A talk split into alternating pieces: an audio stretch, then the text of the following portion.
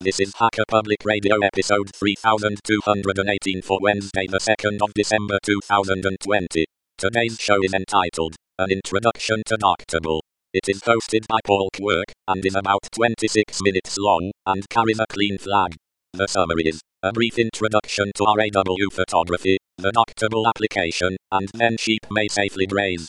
This episode of HPR is brought to you by archive.org. Support universal access to all knowledge by heading over to archive.org forward slash donate.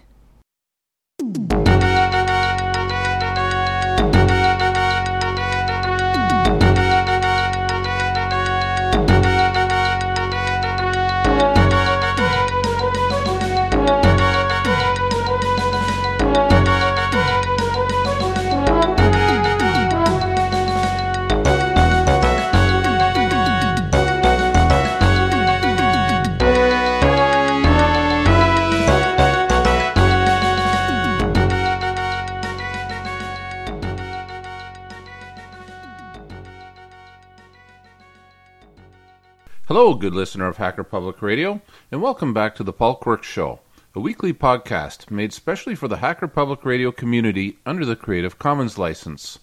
Today's show is a response to a request for me to talk about how to use Darktable, a very powerful open source raw photo editing tool that gives similar power and tools of the closed source Adobe Lightroom to people who don't want to get trapped into a monthly subscription with one sided terms of service. Darktable is one of those applications that makes the case that open source software is better than just good enough. It really is professional grade software that delivers an effortless workflow for any photographer of any skill. I personally find it very amusing that Lightroom is a portmanteau of Lighttable and Darkroom, and so is Darktable. Very clever. But first, a disclaimer. I am not currently a professional photographer, nor am I involved with the development of Darktable. This is just an app I discovered after I started looking for better software to work with raw images than the SilkyPix program that came with my camera, and I wanted something that allowed me to add a watermark to my pictures easily and effortless, effortlessly. I also have no experience in using Adobe Lightroom since photography for me is just a hobby that already costs way too much money, and closed source software does not interest me. So let's have some real fun with this hobby, shall we? The first question you might ask is What is Darktable? Well, I'm just going to read directly from Darktable's website at darktable.org, and I quote Darktable is an open source photography workflow application and raw developer a virtual light table and darkroom for photographers. It manages your digital negatives in a database, lets you view them through a zoomable light table, and enables you to develop raw images and enhance them. Unquote. The website goes on to tell us that Darktable was created for photographers by photographers. This is one of the philosophies of open source software that makes it so exceptional. At a certain point, a big software development company takes a passion project to turn it into a saleable commodity and will use it to first get people hooked on using it so they can later milk them for all they're worth. It's not personal, it's business, but for me, photography is an art that deserves better. It helps me to find my happy place and is a natural antidepressant as well as a creative outlet. It balances both the technical side of my mind as well as the creative. To have this experience tainted by closed source software is criminal. Before I get into using Darktable, I want to quickly go over the raw image format. While Darktable handles image formats like JPEG just fine, it really doesn't offer too many advantages over lighter applications like Shotwell for the casual user. The reason being, a JPEG is the finished product. There is only so much you can do with a JPEG file. Don't get me wrong, I'd still use Darktable over Shotwell even for JPEGs, but to really unleash its power, you will want to work on raw files. A raw file isn't really an image, it's actually a set of data as captured by a camera sensor before it gets processed by the camera. Today's camera sensors can capture an incredible amount of data. Some people call a raw file a digital negative, but I think it's more than that. It's more like a negative that's been exposed but yet has not been developed. With an undeveloped negative, you can push or pull developing, but once developed, that image is set in stone. The magic of RAW is that it can hold that image in a pre developed state indefinitely with much greater latitude than you could ever get from a film negative. For those of you in the listening audience who are unfamiliar with these film terminologies, think of a JPEG as a compiled program, the RAW file as the source code, and Darktable as the IDE. If a picture is over or underexposed, it's much easier to bring it into proper exposure without losing any of the details. I have been able to bring up things in black areas of a raw photograph that in a JPEG just remain muddy and a lighter shade of black. Uh, this means that RAW files are considerably larger than JPEGs. For example, a JPEG generated by my Pentax KP at the highest quality setting comes in at around 13 megabytes, while the RAW file of that same image is nearly 31 megabytes. To put this into perspective, over 18 years ago, with my first digital camera, I had to buy a 64 megabyte smart media card for that 2 megapixel digital camera because the 16 megabyte card it came with would fill up too quickly. I thought that 64 megabyte card gave me plenty of room for lots of photos, but today it would only hold two raw images. In those early days, each camera manufacturer had their own proprietary format, and your only two options to work with RAW was either their bundled software or an expensive Adobe product. Today, we have an abundance of open source programs that can read those proprietary formats, so this is a really good time to be a digital photographer. So, what Darktable really does is it provides a human interface to the image processing process that happens automatically when a camera creates a JPEG. Since the computer in a digital camera is limited to its programming, an application like Darktable gives photographers the ability to do things that would be outside of the programming of their camera. This means that it can give you ultimate power and control over your digital image as though it was still sitting in the buffer directly from the sensor, completely unprocessed. This means that Darktable is not a simple program, and that's the reason why I recorded this episode as an introduction. So, the first thing you'll want to do if you're using Linux is to copy the images from your camera's card into a folder in your home directory because, well, at least for me, Darktable doesn't have permissions to read anything outside of my home directory. After that, I launch Darktable, and then I'm presented with a pretty intimidating screen that makes Shotwell look like a simple photo viewer. Now, don't be put off by this, as you'll come to learn, everything you need is there, and it's very logical. I start with the import folder function. Look to the top left of the screen and you will see uh, import with a drop triangle next to it. Clicking on that drop triangle expands or closes the functions available under import. Remember this because these drop triangles are how you will navigate throughout the entire application. Under the import function, you can select either image or folder. I always select folder because this will fill up my light table with thumbnails of all the images in that folder. If you select Open Image instead, this will take you straight to the darkroom for that image. I usually take multiple photographs in a session and prefer navigating them in the light table mode as this contributes to a more efficient workflow where I can navigate my thumbnails, select one I wish to work on, and then click on the darkroom option at the top right of the screen. Though there are times when I would just want to work on one image, so the image import is useful for that type of workflow. So when importing a folder, you might notice import options at the bottom with a drop triangle next to it. This allows you to do things like ignore JPEG files or apply metadata to the files on import, which improves efficiency. This attention to detail shows itself throughout the application. Once your folder has been imported, you should notice some things about the behavior of the light table navigation screen. First of all, it will group JPEGs with their RAW file if you imported both JPEGs and RAW.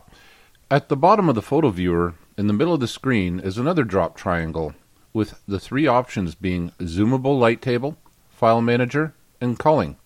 I have heard that there may be a fourth option available, but I'm just going to talk about the first two. Next to that is a slider. This slider makes the thumbnails larger or smaller. Under File Manager, your scroll wheel scrolls through the pictures, while on the Zoomable Light Table mode, the scroll wheel lets you zoom in and out, while holding down the left mouse button lets you scroll around. I find that the zoomable light table mode works well if I'm using my Wacom tablet, while the file manager mode works best for me when using a mouse, touchpad, or trackball. Shift clicking and control clicking allows me to select groups of images as I would in any file manager.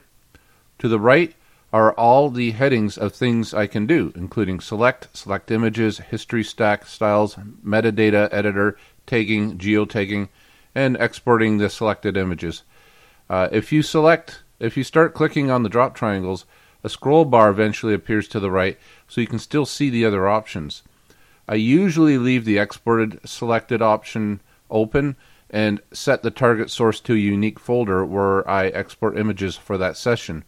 You can change the target source to email, for example, which will open an email client, but I usually leave this as file on disk. There are file formats you can choose from, which include JPEG, JPEG 2000, OpenEXR, PDF, PFM, PNG, PPM, TIFF, WebP, and XCF. Under Global Options, I can set the maximum resolution and other settings related to the image format, which I have at default. There's a gear icon next to the export button, which allows me to edit metadata exportation by allowing me to select what information, such as geotags, gets exported. Clicking on export will export all of the images I've selected. For the photographer who, who only shoots RAW, this can give you a quick and easy way to turn your images into any format you choose in the resolution of your choice, giving you control over what metadata goes into your images and the settings you choose are remembered by the application. So, say for example, you intend on uploading all of your images to a to the web and want them to load fast, you could set the optimal quality and resolution size for the service you're using. And once you set it, you can forget it. I can leave the export selected open because uh, the two main reasons I use this screen are to select the images I wish to edit and then to export those images into the finished product. Obviously, there are other uses on this screen, such as editing your, my metadata, creating an HDR image, and so forth, but this podcast is just intended as a getting started guide. When you hover over an image, it shows you details stored about that image, such as its file name, the date and time it was taken, and the camera settings used. You will also notice across the bottom of the screen a timeline. As you import your work into this application, this timeline becomes populated so you can see down here where in time you're working. You can select an image either by double clicking it or by selecting the image and then clicking on darkroom on the top of the screen. This is where the fun begins.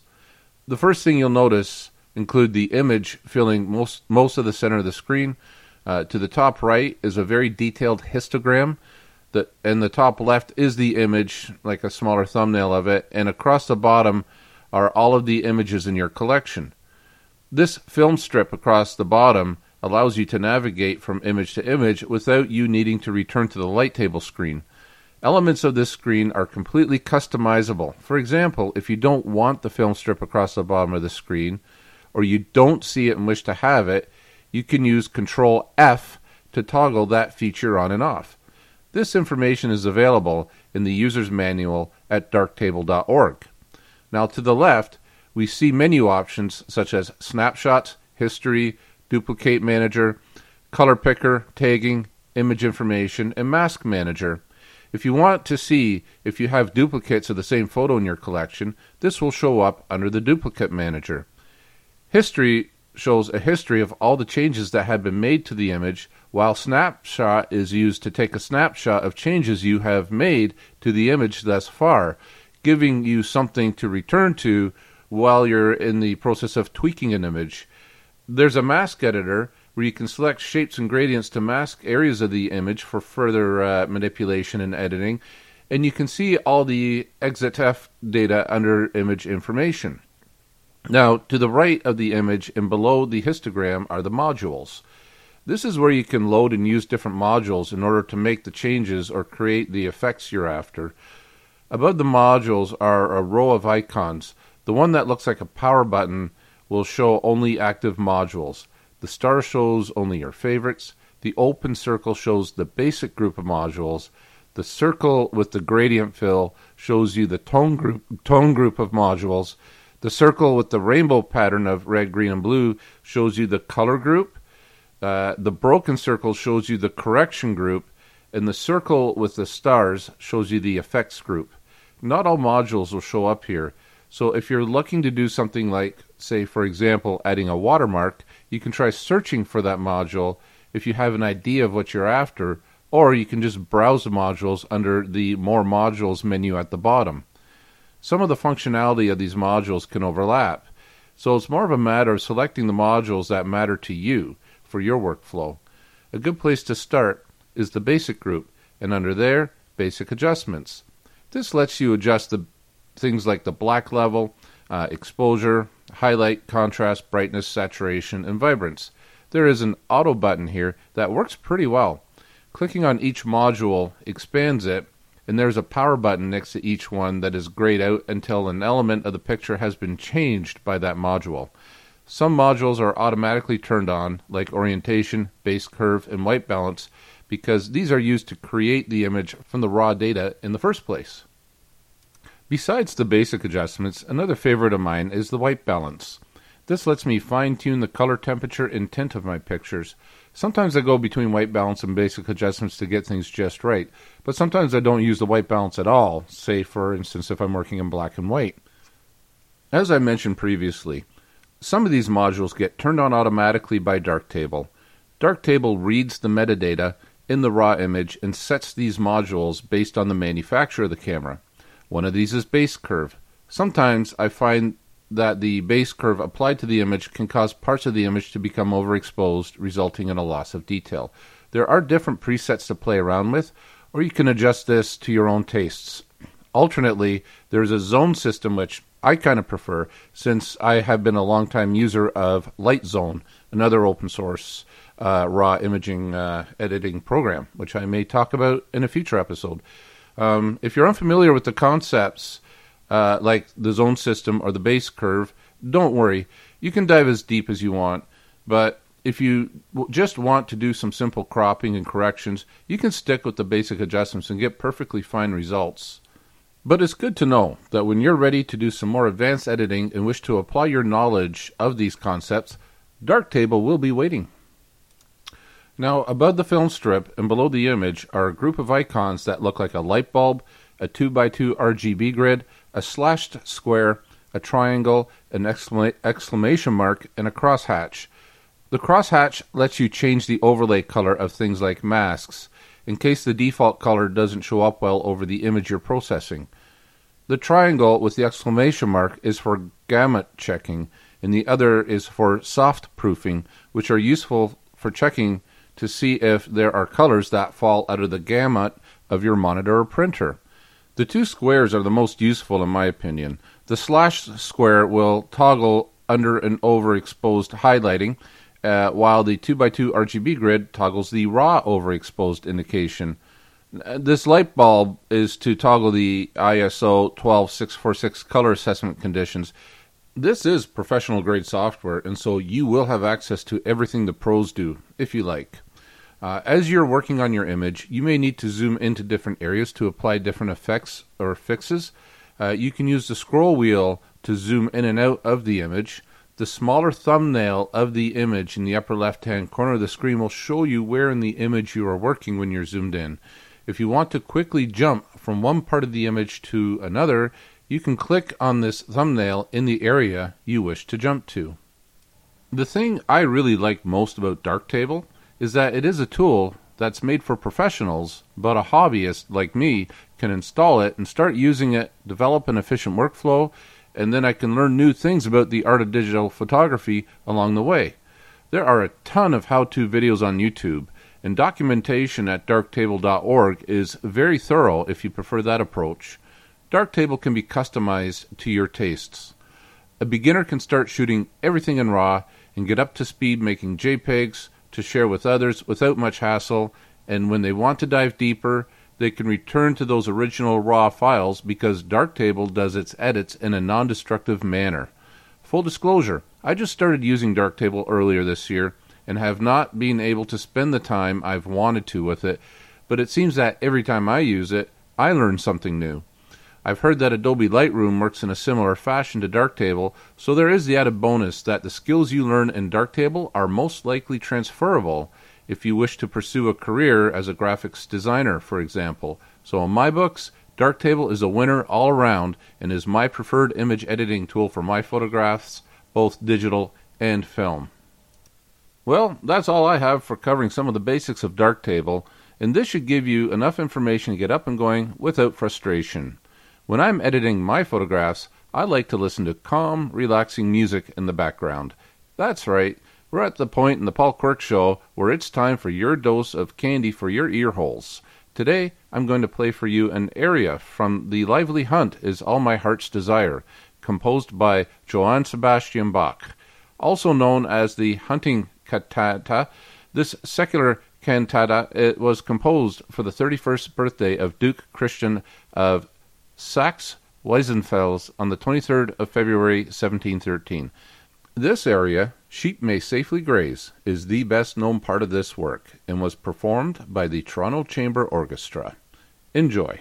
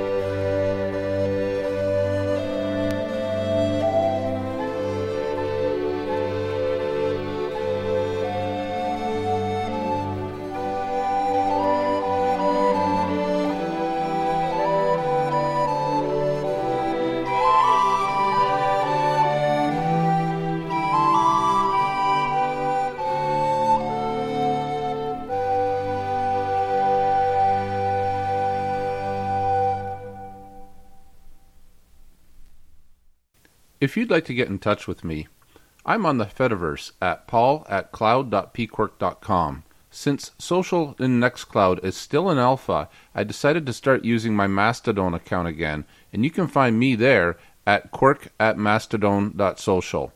Until next time, please remember to drive safe and have fun.